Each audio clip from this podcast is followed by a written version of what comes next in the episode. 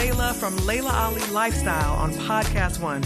Now, as an undefeated boxing champion turned fitness and wellness expert, I'm going to be bringing you the information that you want to hear.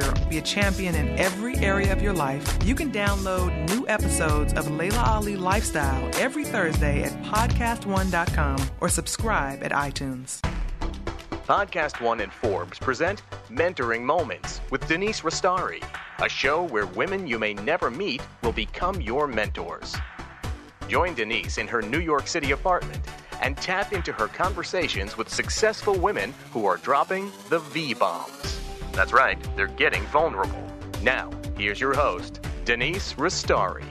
Hi, everyone, and welcome back to my apartment here in New York City. It's, we are going to have so much fun today because my guest is Libby Moore. Libby was my first guest on my first podcast. So, talk about brave. She was here. She we had the best time. So, we're picking up today, a year later almost, to see what's happened and what's gone on. But let me tell you a little bit about who Libby is. So she was Oprah's chief of staff for 11 years. And that might sound like a dream job. And I think it was a dream job. And for many of us, it would be a dream job. But it wasn't the job Libby dreamed of all of her life. When she was in college, she dreamed of writing for Saturday Night Live. But when that didn't happen, she took control of her life and she did things her way and she was just her. And that's how she got that dream job with Oprah by being her. And then four years ago, Libby went on a different kind of a dream. And she went on the Libby Moore Gypsy Tour 365 days with no plan, what she was going to do at all except follow her heart and be her authentic self. Just be true to her. So now she's a speaker, she's an adventurer, she's a certified life coach, and she's a little more than a certified life coach. We're trying to figure out what to exactly call it, but it's a life coach plus. We'll figure out exactly what to call it. She's a connector, a board member, and mentor to many. And she is a force in the absolute most positive way. I just adore you, Libby. I just adore you.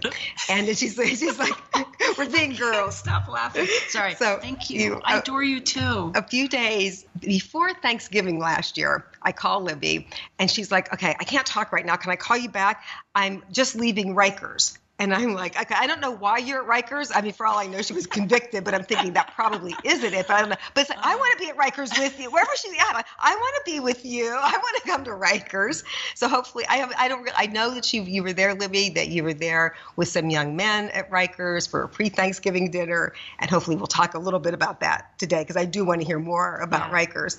So every time I'm with Libby, we laugh, we usually cry, so just be warned, because we really do move each other. We we we look at each other with that with the really serious like life questions and things that are perplexing us.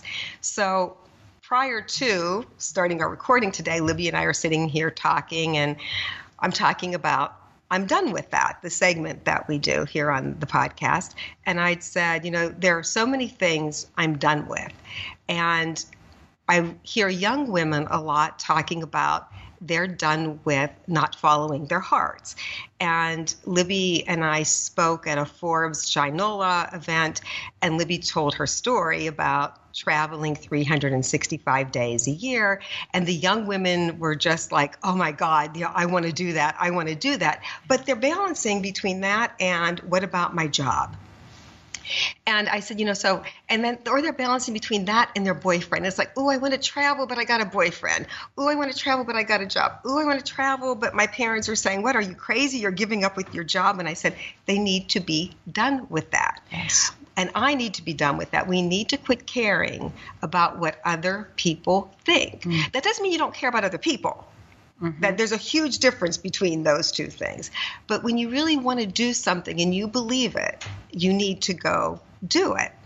And I said, but you know, those things don't happen overnight. And Libby said, Oh, but they can. And then we started to record the podcast. So we're going to pick up right in the middle of our conversation mm-hmm. there because I'm saying that I think some things can happen overnight, but yeah. the big things in life can't. So I want to know how they can happen overnight mm-hmm. because I want to make them happen overnight.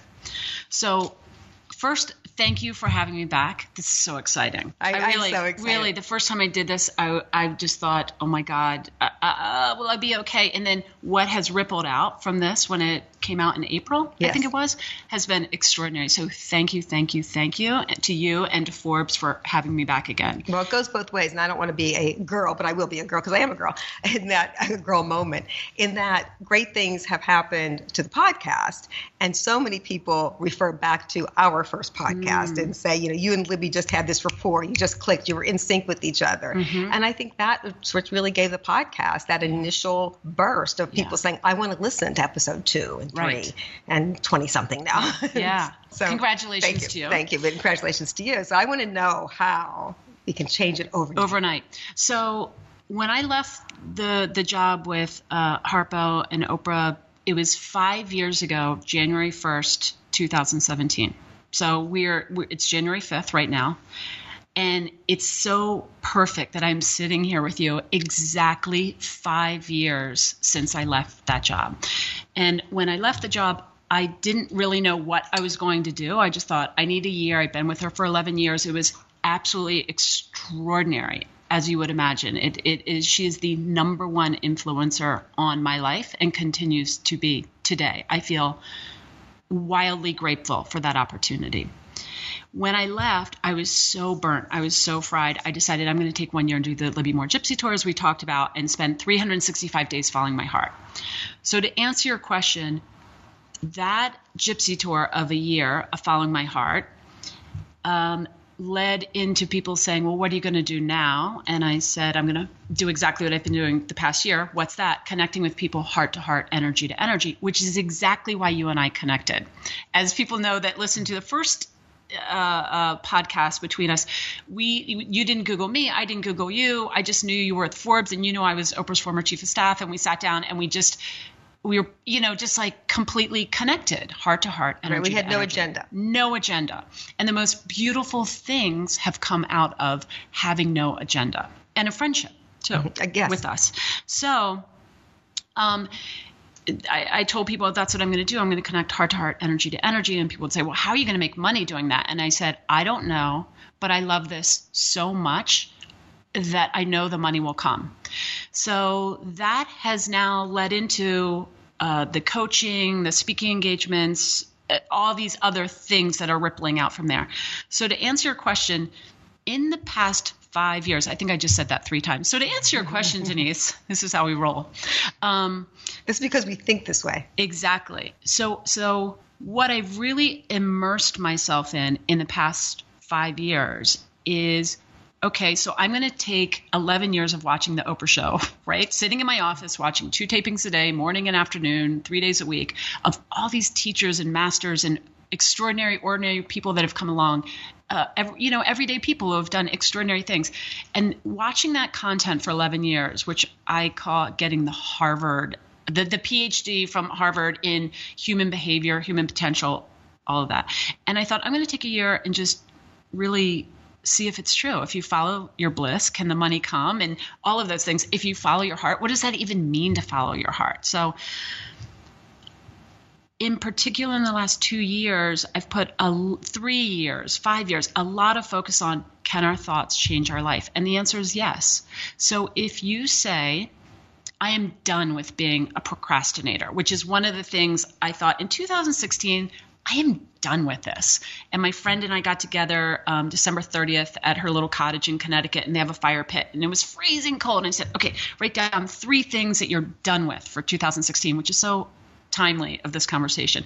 And I'm going to write my three things down, and then we're going to write three things down that we are welcoming into our lives in 2017 and then we went outside and this is nothing new. People have been doing it since the beginning of time i think. You know and you you really read that intention i am done with being a procrastinator was one of my things. And then you light it on fire and you put it in the fire pit pit and you watch it burn. And you just say to yourself to the universe whatever you prefer i'm done. I am done with that. And the truth is, when you're really sick and tired of something that's not serving you anymore and blocking you and being an obstacle in your life, you really are done with it. So uh, it's amazing how it's only been five days, but things that I normally would be like, eh, I'll do that tomorrow or I'll put that off next week, just boom, boom, boom. and it feels so good that now I'm getting uh, so into the feeling of feeling good that I don't want to do that anymore. So I was thinking yesterday in the elevator. Okay, so Mm-hmm. I'm in the elevator. I come home from a long, long day of just running around, and I'm exhausted. And I'm kind of being a New Yorker in the bad sense. Mm-hmm. I'm kind not not pushing people, but I am almost pushing people to get back to the apartment. It's Mm-hmm. cold. I just want to get home. I barely say hello to the doorman. I mean, I say hello, but not engage in any conversation. I get in the elevator. I see someone coming towards the elevator. I hold it for her, but my heart's not in it. But my be a nice woman mm-hmm. is in it. And I look down on my phone, and there's an email from the husband of a good friend of mine who has been ill with cancer. And they're taking her out of the hospital today and taking her home for hospice mm. for the final days of her life.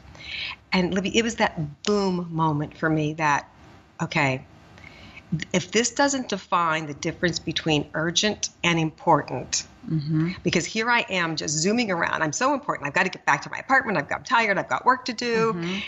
And that's important in its own way. My work is important, mm-hmm. but not half as important as my friend Joyce. Yeah. And sometimes, and I don't, you know, mean to be a sad moment because it was, I said, okay, I'm really going to take stock of myself, of what is urgent and what's important in my life. Mm-hmm. Urgent meaning, you know, what do I think is so important, so urgent that if it doesn't get done now, the world will fall apart. If I don't get a mm-hmm. post published tomorrow, oh my God. You know, is mm-hmm. anything bad really going to happen? No. Right. But if I don't talk to my mom today, hopefully nothing bad will happen. But there's a different meaning behind that, right? So that one for me is an easy one to switch, not overnight, because I know I'll go back. Mm-hmm. I know I'll go back into my bad habits. And I, I will have to consciously keep bringing myself forward, mm-hmm. right? It's not like I'm going to wake up and say, okay, I'm changed. Right. I'm now not going to say work is important. I've got to run people over. I got to do mm-hmm. this. That I that I think by saying we're done with that Yes. takes us into this mindset of that when we do it to say no, I'm done with that. Mm-hmm. You know, whatever Right. your words are that Yes. make you say that. And so this morning when I was like, I've got to do this, I got to, I took myself back to I'm done with Yeah. that. Yes. I need to focus on what's really important yes. in life. But that's hard to figure out what's important. But let me go to the other side being a perfectionist. I've been trying to give up being a perfectionist for years, mm-hmm. and I'm still not there. I say I'm going to do. I try. I mean, I really, but I keep going into the to the hole of perfectionism. Right. So that is probably one of the biggest, you could almost call it a disease, right? Perfectionism. Number one, it's this big illusion because there's no such thing as perfect. Even the perfect diamond, if you had a strong enough microscope, uh, you would find a flaw. So really, we are setting ourselves up for failure. Do- I mean, really, I feel like the word perfect should be deleted from people's Right. vocabulary. And maybe that even comes from the 1950s when you're supposed to be the perfect housewife, that thing, you know, your husband comes home, you make him a martini, whatever, he relaxes, like the Dick Van Dyke show. Remember? Right, yes. Um, for those of where you everybody that slept in separate beds. yeah, right. They exactly. each had their twin beds. Twin it's, it's- it's ages ago. It's yes, we're aging ourselves. Um, but anyway, it, it, my point is, I realize that a lot of what we do as human beings is, and again, I'm just realizing this, you know, at 50 years old for the first time in the past five years of immersing myself in this experiment that I'm calling life. The spiritual, scientific, human experience that I'm calling life. This has been talked about forever, you know, and and the people that I've been really studying and listening to their interviews and reading their books and just really understanding their content. Oprah, Tony Robbins, um, Wayne Dyer, Esther Hicks, Abraham, you know, Byron Katie, all these people, and so many others, Deepak, Marianne Williamson, have been talking about it forever it's the same thing, all articulated in a different way. And what's my point? We knew this was going to happen at some point, right? We, if you listen to our first podcast, we do this. We're like Libby and I are both. Yeah. Okay, well, I'm not sure we're both ADHD diagnosed, but we are both like on the, over the charts if we forget what we're talking about. Yeah. So we're talking about how to take. I can't believe I'm helping you. Yeah. Okay. So we're talking about how to take perfectionism, and how do you quit being a perfectionist? So my point is, um, Dr. Wayne Dyer is one of the best people of this change your thoughts, change your life as a teacher. So if you keep saying, oh, I'm a perfectionist, or, you know, I'm trying not to be a perfectionist, you just keep yourself stuck there. So I think that we need to radically, radically change our vocabulary, what we're saying. And my point of saying that was, you know, basically we're just modeling what our parents did. They were modeling what their parents did, and they were modeling what their parents did. So we're kind of, we have this essence of doing what our great, great, great grandparents did because that's how it got passed down. Because the child learns more about what's modeled for them than what's told them. You do this or don't do that. What they're really doing from birth to until you leave the house is watching and mimicking what your guardians, your parents, whoever raised you, your grandparents, you know, you're doing what they're doing. So in the coaching practice that I have, every single person, there's not one person who isn't doing something that the person who raised them did. When they make that connection, go, oh my God, my mom's the negative person. That's where it came from. We don't have to spend days talking about why your mom did that. It's just like, okay, so now you know where it comes from. How are you going to change it now in your life? And the, the first you can thing you can do is stop telling yourself, you know, I'm a recovering perfectionist or I am a perfect. Like, change the language. So I should say to myself, what's what's the language I should use? I'm doing the best that I can do. I'm going to do the best that I can do. So remember that story I think I told you in the first one where I um when I first started working with Oprah in the first I don't know like 6 months I said I'm sorry so many times. Yes. I'm sorry it won't happen again. That's what I would say. And even I got sick of hearing myself say saying that. So when I made a mistake and I was talking to her on the phone and I I said I'm sorry, you know, I'm not a perfectionist. In that tone, it was so it makes me cringe right. to think that I said that. And she said, Libby, um, I don't expect you to be a perfectionist. I expect you to do your best. That's it. Just do your best. And that freed me, you know, because I was a perfectionist. I was always trying to be perfect, and that was making me trip up even more. Right. Right? right Anybody right. who's a perfectionist yes. oh knows that. It just gets it, in your way. And it, it'll, if you're a writer, you can't write because you think, I'm not writing that first sentence the right way. So, right. so if you just take that out of the way, and I do believe that it can be that easy and you say, I'm done with something, right. it can be that easy. If you say to yourself, this is going to be really hard, because right, I've been a, protect, a perfectionist my whole life, guess what? It's going to be really hard. Okay, I'm changing the language because I, I think it also ties in, though, with what I was saying earlier about you can't care about what other people think. Yes. So I'll speak for myself. I know for my perfectionism, a lot of it comes from what will other people think. Mm-hmm. So if I'm writing a post, say I'm writing a post about you. Yes. I want that to be a good. I want you to read the post and say, I'm really proud of this post. You know, I, I like this post. Yeah. I'm not. I'm not investigating you for any crime or anything. Mm-hmm. So this is not a investigative journalism piece. Right. It's about the great things you're doing. So sometimes I'll labor over those posts though, because I'm representing you in that post, right? And so it's like, I want this to show the Libby I know. If I'm writing a thought piece for myself, it's not so hard because it's like, if I say something I don't like, I said it. I'm the person. So a lot of that goes back to caring. And here's the crazy part about it. I don't know how you're going to react to anything, right? For what I'm thinking, Libby may like this, but for all I know, it may be something that you don't like. So I'm spending a lot of time worrying about something that I don't even know what it is. Does that mm-hmm. make sense? It makes perfect sense. It's like I don't even know it's worth worrying about. Right, and and I mean this could be a whole session right, right. here, but we're not going right. to do that. um, I feel like I'm in therapy. right. I was going to say, you know, there's um uh, a great book which it, it's called um I think it's called Dying to Be Myself by Anita Moorjani, and this is a woman who basically, in a nutshell, cared so much about what other people thought of her, always trying to do things for other people. Blah, blah. Ultimately, she got cancer and she was on her deathbed and she had a NDE near death experience where she actually died. You know, the doctors, she was close to death or she died, where the doctors say, like, to her family, she's not going to make it. But her experience of what was happening on the other side, I'm saying in quotes, so to speak, whatever you want mm-hmm. that to be, was so profound.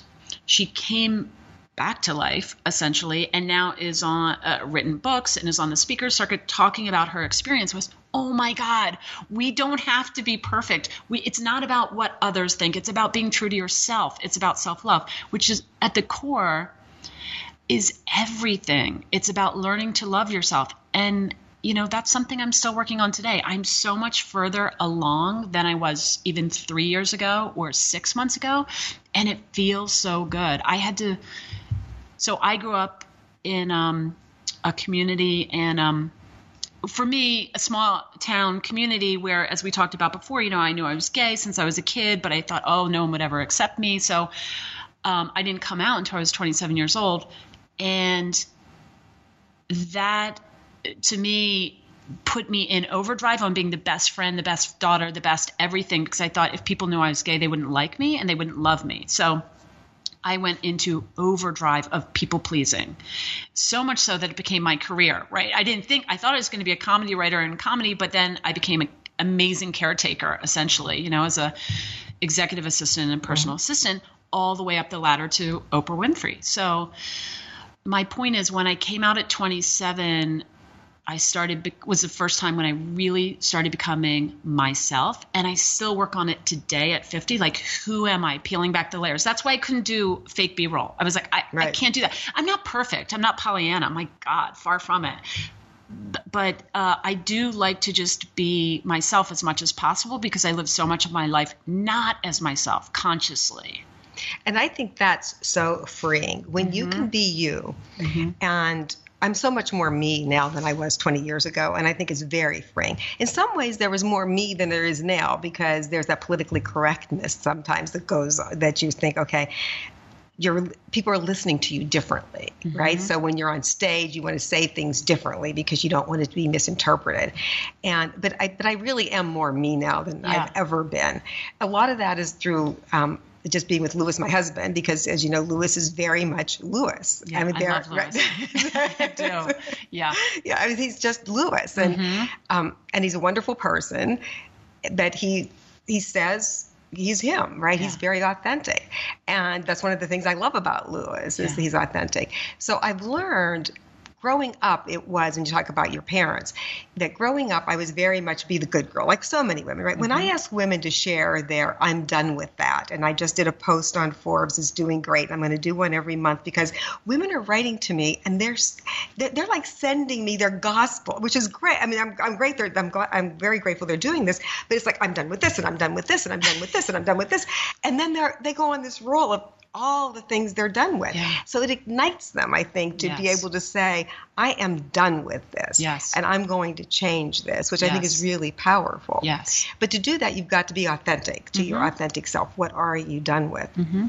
So I think being, you know, I, am having an easier time being authentic mm-hmm. as I'm getting older. Doing the podcast is hard, sometimes hard for me mm-hmm. to really say I'm going to just be me, mm-hmm. because what and I've talked about this before, but so I don't want to spend a lot of time on it. But what goes through my head is, ah, so and so will listen to it and say, you should have asked Libby this. So and so will listen to it and say, uh, you didn't talk enough. You know, we're looking for your input, Denise, as well. So and so will look at it and say, you didn't let Libby talk enough right? Maybe your mother. Uh, your mother might say that. But so I try to get all those voices out of my head yeah, before right. I go in front of the microphone and say, you know what, just be you. Whatever yeah. you are today. If you're tired today, it might show up that yeah. you're tired, but it's human. Yes. And that's the part I think that we have to give ourselves permission. Not think, I know we have to give yes. ourselves permission for. Mm-hmm. And that's one of the other things I'm done with saying, I think. Yes. Okay. High five we're, right we're high fiving. Oh my God. I say, I no, I don't think. Obviously, I think it. If I'm saying it, I think it. Right. But it, it gives you by saying I think gives you the freedom to back off of it, kind of yes. right. It's like, well, I think, and then you could say, oh no, Denise, you know, you can change in a day. Yeah. Then I was like, oh, yeah. It's but versus saying that's a great new insight. Yes. I thought I knew this, but now I know something else. Yeah. I, it gives you a freedom to be wishy-washy. Is what saying I think. That's what I think. Think I think that. Well, and also, and I'll jump in right here. One of my um, I'm done with is playing small. Yes, yes. To, and I hear that from so many women. Oh my God. And I think is like, oh, I think, you know, you, you have this image of right. a lot of men don't say, I, I don't know. They're not like, I don't think I powerful think, women do either. Right. Well, yeah. And, and also I'd like to say, um, I'm d- done with saying we can just ping pong on this. I, I don't say this, but I hear a lot of like I'm being a girl, or this is very. Right. What's wrong with being a girl? That's what I said. That's okay because I am a girl. Right? right. What's wrong right. with being? I love that you caught yourself. Mm-hmm. What's wrong with being a woman. Nothing. We are human beings that have masculine energy and feminine energy, and there might be some like really. Um, guys, guys are like, "Psh, I don't have feminine energy. You, you do. You're just calling it something different. It's like when you're listening to your partner. You know what I mean? I mean, yeah, I'm done with playing small. I did that for so long. I, I, this just popped into my head, so I'm going to share it. Even though I know I was gay my whole life, in sixth grade, you're like, oh, I guess I have to have a crush on a boy because I'm a girl and you're supposed to have a crush on a boy, right? So I had a crush on this guy, and I was like, you know, I'm in sixth grade, and I just thought, ah, his jokes aren't even funny. I mean, he's okay, he's kind of cute, but I really have a crush on her, right? Like she's smart, she's funny, this other girl. But I was like, all right, you know, and around him, I would just laugh at his stupid jokes and act like he knew more than me in sixth grade. Why? Because we're conditioned to do that. At least we were in whatever year that was. I don't think it's changed much. Right. Okay. So And that is a thought. of- yeah, yeah, I like that. Okay, so the way to change it, again, I'm just sharing stuff that I've learned over the course of my life. This is not something I'm making up, right? We've, we've read it in a million books. So the way to change that is to change ourselves. So every woman, for example, listening to this podcast, if every single woman decided, um, I'm done with doing that. I'm not going to play small. I'm not going to fake laugh. You know, I'm not, I'm going to step in and share my thoughts. You'll catch yourself. All you have to do is tell yourself that, and then you'll catch yourself. Oh my God, I just fake laughed at that person. That's not even Right. funny. You know, whatever. Um, I just lost track again. Isn't that interesting?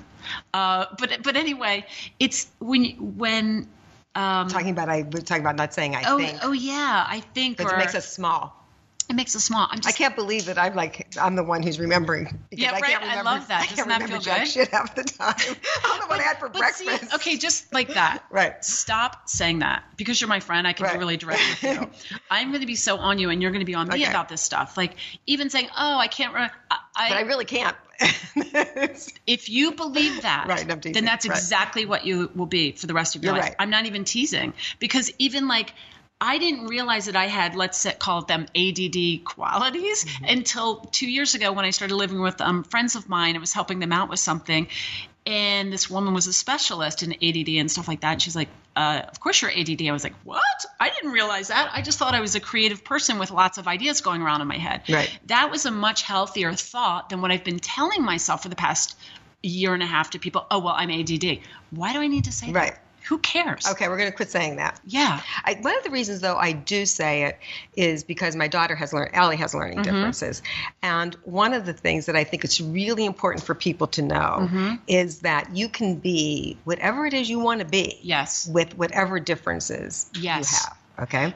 Yes. So by saying, so I, I really do it as not as a downplay to me. Yes. But as a, we all have things to deal with, whatever it is, Yeah. whether it's our parents, whether it's a bad history, whatever it is, you know, we all have baggage. Yes. And if you have a learning difference or a learning disability, but called differences, Yes.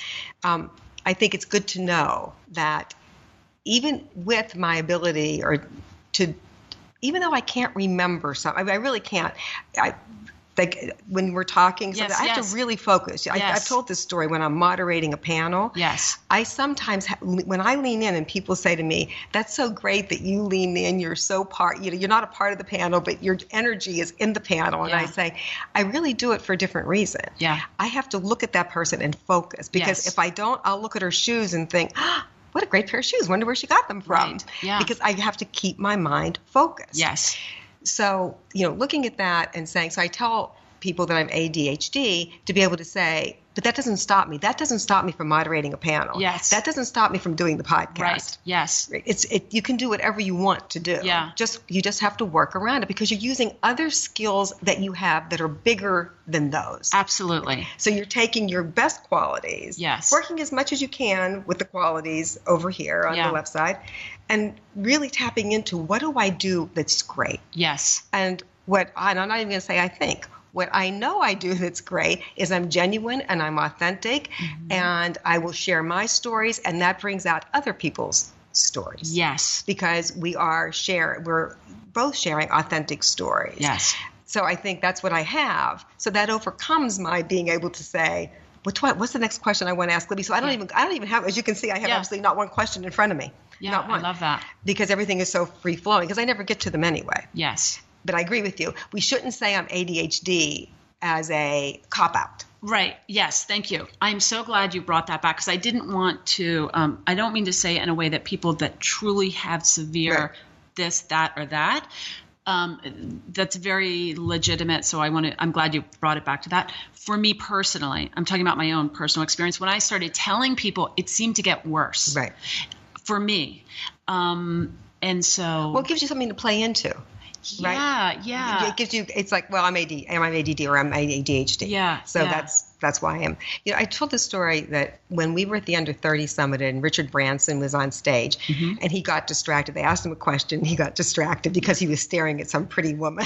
that's why he got distracted. But whatever his reason was. Uh-huh. Yeah. And he looked at Randall Lane, the editor of Forbes magazine, who was asking the questions, and said to Randall. What was the question? I forgot. He's on stage. He's Yeah. he's being filmed. Yes. And I thought, if he can say that on stage, Yes. we should all just be that human because we're thinking so many things. You know, he may not have been distracted by the pretty woman. I'm making, I'm kind of making that up, Mm-hmm. but he was looking at her. He may have been distracted by some business deal that was going on in his head. I really Yeah. don't know what Yeah. distracted him. Yeah. But we have so many things, or maybe the question made him think of somebody important in his life Yes. that took him away for a second, right? Right. And then had to focus him back. Yeah. So I don't know what was going through his mind, but from that point forward, I've been giving myself more permission to say, just be human, yes. just be you. Yes. If you forgot something, okay, I forgot. I Yes. forgot. What, were- what were you talking about? Yes. I would say, okay, I- I love that story.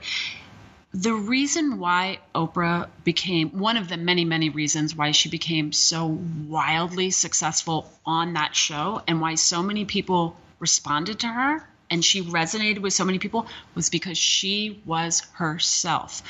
So when people would ask me, is Oprah really like that? Like she is on the sh- like she was on the show? I said, yeah, that's her 100% plus funnier, plus smarter, plus you know, I mean, she's that and so much more. So she was completely herself. She didn't, you know, she would make mistakes. She would so because she was that way, she would allow people to be themselves and just do their best. Um, I think that being perfect is old paradigm. I believe that this is my belief being perfect, quotes again, is old paradigm. Doing your best is current time, new paradigm. Because even you notice when you see people, uh, what's a good example? And they're just so perfect. It people want realness. They they want authenticity. I mean, that is the buzzword now. Look at Instagram. Eh, you know what I mean? Everybody's about like just be yourself. All these quotes and things, and people are still figuring out how do I do that. That's what I think is interesting. Right, because perfectionism gets in the way. So you're looking at how do you pick, put up the perfect picture with the perfect saying. And don't you feel, and I'm guilty of that too at times for sure. I'm not, and there's no such thing. Like I'm still working this stuff out. There's no finish line for any of us. Right. I don't care if you're 25 or 105. There's no finish line if you're interested in evolving and learning more and growing and peeling back the layers. Want to make some improvements in your life? Well, then check out Bulletproof Radio. I'm Dave Asprey, founder of the Bulletproof Executive and creator of Bulletproof Coffee. Each week on Bulletproof Radio, you'll hear from thought leaders and visionaries from around the world to learn what it takes to live in a state of high performance, where you're in control of your own biology. Look better, feel better, be better. Be one of the supercharged thousands improving their lives every week by downloading Bulletproof Radio at podcastone.com. At Farmers Insurance, we know the sound of a perfect hot air balloon landing. And a less than perfect one. Seen it, covered it. Click for more. We are farmers. Bum, bum, bum, bum, bum, bum. Underwritten by Farmers Truck Fire Insurance Exchanges and Affiliates. Products not available in every state. You're listening to Mentoring Moments with Denise Restauri. So I know for our listeners, mm-hmm. what's in a learning from your days with Oprah? I know everybody loves to know your Oprah days as well as your current days. Oh my God. It, that's such a hard question because it's in 11 years, I learned so much. I can only imagine. uh, uh, there's so much. I would say what we've been talking about is probably in the top three. Be yourself. Right?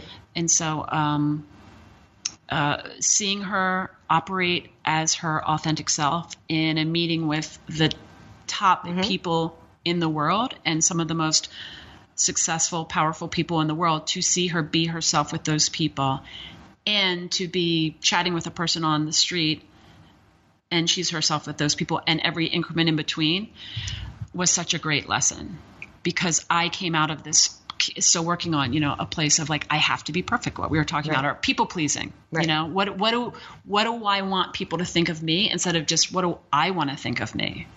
What who who am I? So Right. being yourself, number one. Again, what we've already discussed, trying your best. It's not about being perfect. It's trying your best. Um, and this just popped into my head. We are on Forbes. Um, own your own content whenever possible. Huge, amazing business decision for her that she and her team made when she bought the show. It was um, on WLS, and then I think it was within the first year after that first season that she bought it, and that it, it she owned that show. So from that point on, I always thought, or just thinking about it, I thought, wow, whenever possible, own your own content, own your own show, own yourself. Can we- let's talk about that because let's let's put a because in there. Um, well, because had let's say it been on a major network, she would have gotten a salary, an X amount of money, as opposed to her owning her studio and her owning that content and her owning her ideas. There were no shareholders that Right. said, uh, Oprah, you can't do that anymore. It was her studio, it was her show, and King World distributed that for her, you know, to the other channels. So I mean, it's kind of obvious, right? She, number one, owned herself. She didn't have to answer to anybody. That was her show. She could do whatever she wanted. She was free to do whatever she wanted for 25 years. And that, because she was herself and people resonated with that, it was in what, 145 countries around the world, the number one talk show for 25 years, and created an enormous amount of wealth for her that she then could do things like create the Oprah Winfrey Leadership Academy for Girls in South Africa, which is one of her dreams. Right. So things like that. I, when you were saying that, it reminded me of something. I was talking to a young woman earlier this week, and she said, "My biggest problem is I can't get money for my project." Mm-hmm. And I said, "No, that's not your biggest problem. There's tons of money out there. Mm-hmm. Your bigger problem is you don't know what it is you want to do. You're not able to communicate what it is that's important to you. So either you can't communicate it or it's not important enough to you that you can't communicate. So either one you need to figure out. So you need to go back and really be true to you. Is this what you really want to be doing? How do you communicate that? The money's out there. The, Absolutely. the money is out there. But if people don't know what they're getting or they don't see that passion, so when you're talking about owning your content, I think a lot of times people sell out mm-hmm. because it's like, and I almost did this years ago when I had my startup. I had an offer for a $5 million investment. And it's a long story, so I don't want to get into the details, but it would have turned the company around from what I wanted it to be. And at first I was like, well, that's really five million dollars. You know, is good. And this was ten years ago. It's like this could take me places, and I didn't do it because it was like I don't want to be that person working for that company. Mm-hmm. So I'd rather not have the money or find the money somewhere else or keep bootstrapping than doing that. But I see a lot of young women. I was there's this woman I was talking to the other day saying to me, you know, I'm doing this raise. I'm going for a million dollars, and I was like, first of all, a million dollars is not going to get you to where you want to go. So all you're doing is selling your soul to someone who's going to own your content, own your intellectual property. For what? For what? So I, I think there's a big message in there for people who are starting their own companies. There's money out there. Get the right idea, just like Oprah had the right idea that went against the grain, right? Mm-hmm. As far as what was going on in TV in those days. Right. So can you share that story because everybody else was doing the big hype, the Jerry Springer? That was that was before I started working with her. But um, when I think it was in the late '90s, maybe or early, yeah, late '90s, everyone started doing kind of exploitive TV. Uh, Jerry Springer, Jenny Jones. You know that genre, and so everybody was doing it because that's what was getting the ratings. So, like sheep, right? All, everybody. I mean, that's what the, our, our culture is. Right. People go where the money is. So, um, and so basically, um, she was doing it on the show and didn't feel good about it. So during one summer, during a, a producer's retreat to talk about the content of the, and the theme of the upcoming year, um, and I'm paraphrasing all of this, she decided, I'm not doing that anymore. I that is not why I am doing this show. So we are doing, you know, change your life television. I'm not interested in exploiting people. Uh, blah blah blah. They went off. They started the season. I'm sure the ratings probably dipped because that wasn't what people are used to. And eventually, people started flocking back to her because people were tired of the crappy television. Now, it still exists. There's a ton of crappy television out there now, and um, and But people none of them are, were Oprah. no, exactly. And that is the thing. Thank you. That is the thing that catapulted her into the number one show and big time until she and decided to end the show after 25 years. It was her sticking to her gut, to her intuition that that was her higher intention. That's what she wanted to do. And I asked you to share that story because that story has helped me so many times since you shared mm. that with me last year. And whenever I'm doing some, I think some, I, I'm, once again, I think I know, I'm a very creative person. And sometimes I am ahead of wherever others are in their creativity, right? It's like, mm-hmm. what with these ideas? And sometimes people just stare at you like, what the hell are you smoking? Right.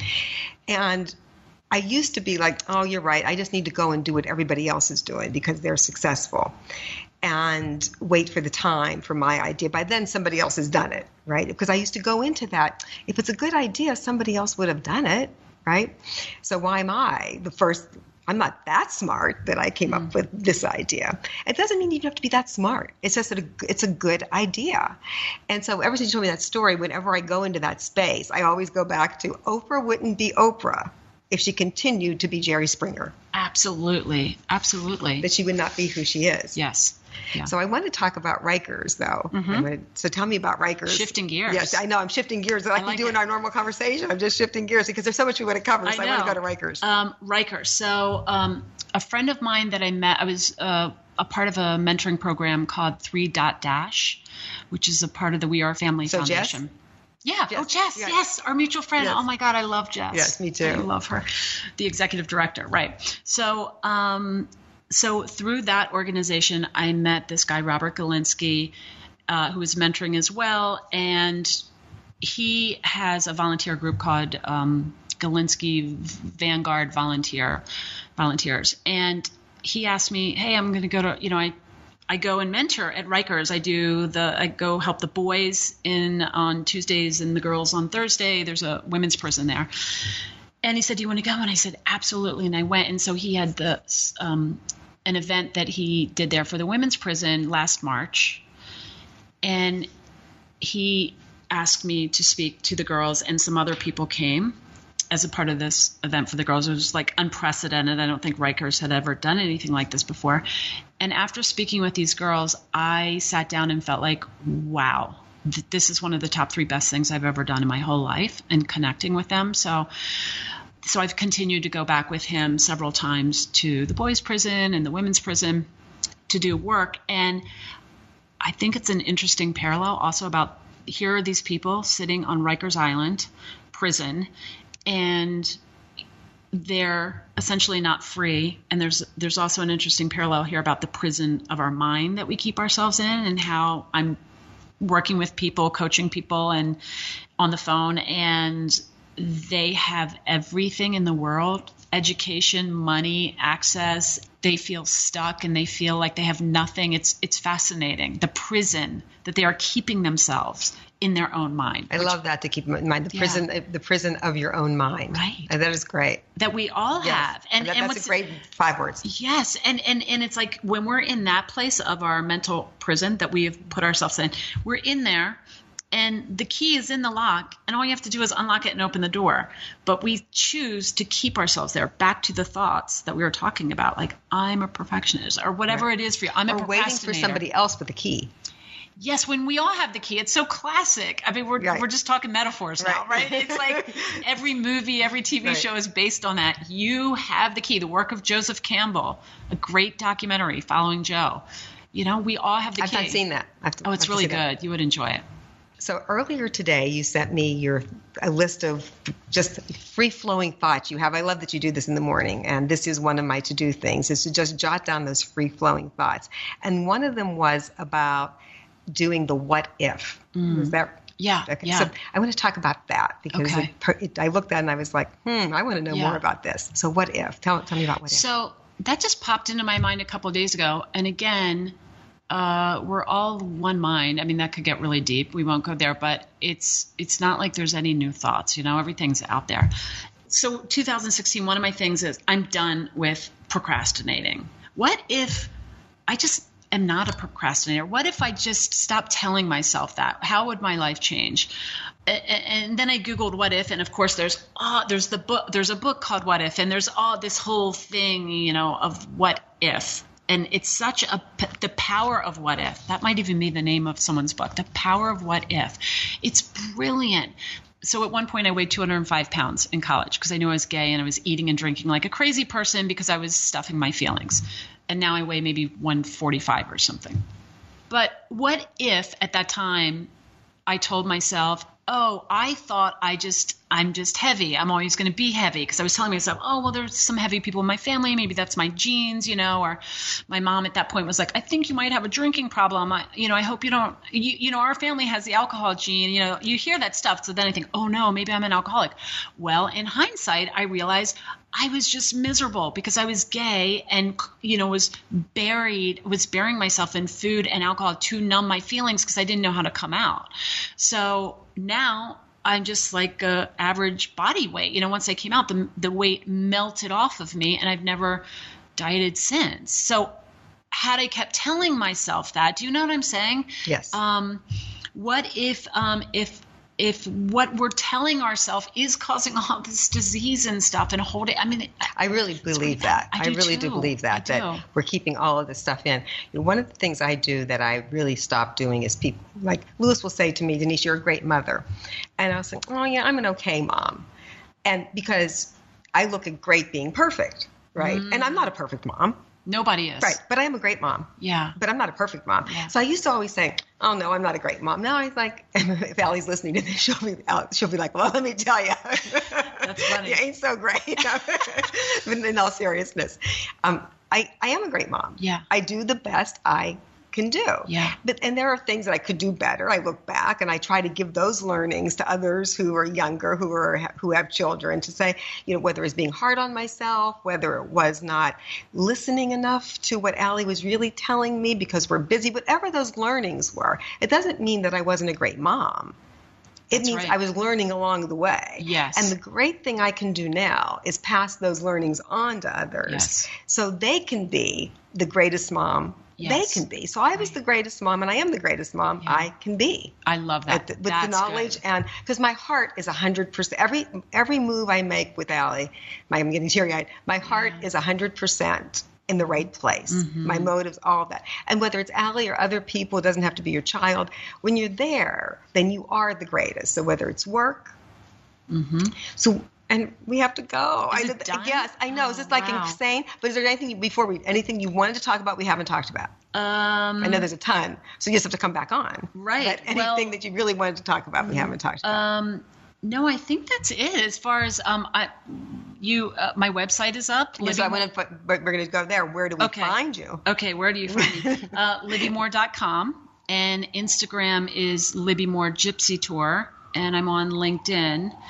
And um, I think that's a good place to end. That's the only social media I'm on because Right. I decided there's too much. There's for me. I've decided I haven't had a TV in two and a half years. I only read what's important in the news. I don't scan the headlines every day because it's toxic and I'm creating something different in my life Right. and I want a different energy and so I'm keeping it lean. the whole news feed is really getting me down and i think for with all of the fake news all Mm-hmm. of the topics you know all of the women are so many things are about how women are going down the tubes right? It's like women need more sleep. Women Oh need this. God. women need that. Women need this. Women need that. It's like we really aren't that needy. Okay.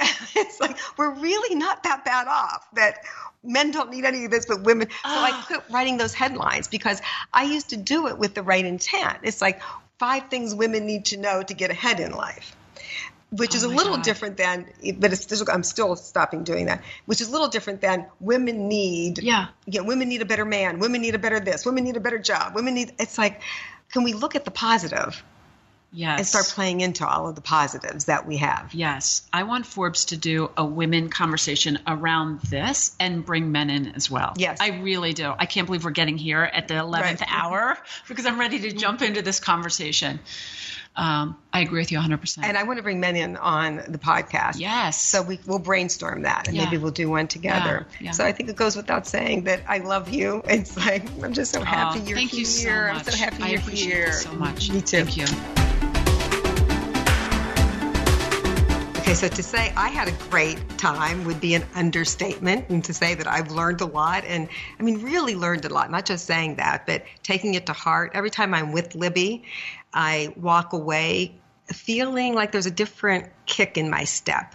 And I mean that by my heart is kind of moving that step. I feel like I have so much more knowledge to make my life and the people in my life make their lives better. And I hope that we did the same for you today. So, to make sure you're getting mentoring moments the moment it's live, which is every Wednesday, subscribe on iTunes. And while you're there, just rate and review. It's really easy, and I'd really, really appreciate it because it means a lot. And check out my show notes on Forbes.com. I'd love to hear your thoughts about one, are you trapped in the prison of your own mind? Do you know the way out? Do you even believe you have the keys to unlock that door? Because you do have the keys to unlock that door. Do you ever have one of those boom moments when reality sinks in and you realize what you're spending time on isn't always what's the most important thing to you in your life? Think about that. Is it the people in your life that you're not spending enough time with? Whatever it is, reprioritize and altering your language to change your goals. That's one I'm definitely doing. Instead of saying I'm a perfectionist, I'm going to go and say I am doing my best. I'm being my best and I'm doing my best. And I'm also going to quit saying I think and just say I know. So, a little extra today when you buy stuff through my Amazon banner on podcast1.com, a percentage of the purchase goes directly to support the podcast at no extra cost to you. So, here's how you do it. You go to podcast1.com, click on Killer Deals link banner, click on Mentoring Moments logo, and you're there. It takes you to the same Amazon that you buy from every single day. You'll see your cart, everything. It's yours. It's simple and it's a win win. And where can you find me? Well, that's easy. I'm always on Twitter. I'm at Denise Restauri. And until next week, keep sharing your stories because your stories matter. Download new episodes of Mentoring Moments every Wednesday at podcastone.com, Forbes.com, the Podcast One app, or you can subscribe at iTunes. What would happen if a well known Chicago news anchor quit his job to drive a car for Lyft? What if he captured the real stories of the real passengers who ended up in the back seat? And what would happen if he aired those stories in a weekly podcast? I'm Anthony Ponce, and I did that. So download Backseat Rider at podcastone.com, the Podcast One app, or subscribe at iTunes. I'm Rita Foley with an AP News Minute. London police have arrested Julian Assange on extradition charges to the United States, as well as for violating his bail. Assange is accused of publishing classified documents through WikiLeaks. In 2010, he told Sky News he was worried about what the U.S. might do to him. The United States recently has shown that its institutions seem to be failing. Uh, they are failing to follow the rule of law. And with dealing with a superpower that does not appear to be following, following the rule of law is a serious business. He also said in 2010 the U.S. officials had threatened him and those associated with him. There has been many calls by senior political figures uh, in the United States, uh, including elected ones in the Senate, uh, for my execution, uh, the kidnapping of my staff. Edward Snowden, the former security contractor who leaked classified information about U.S. surveillance programs, says the arrest of Assange is a blow to media freedom. I'm Rita Foley.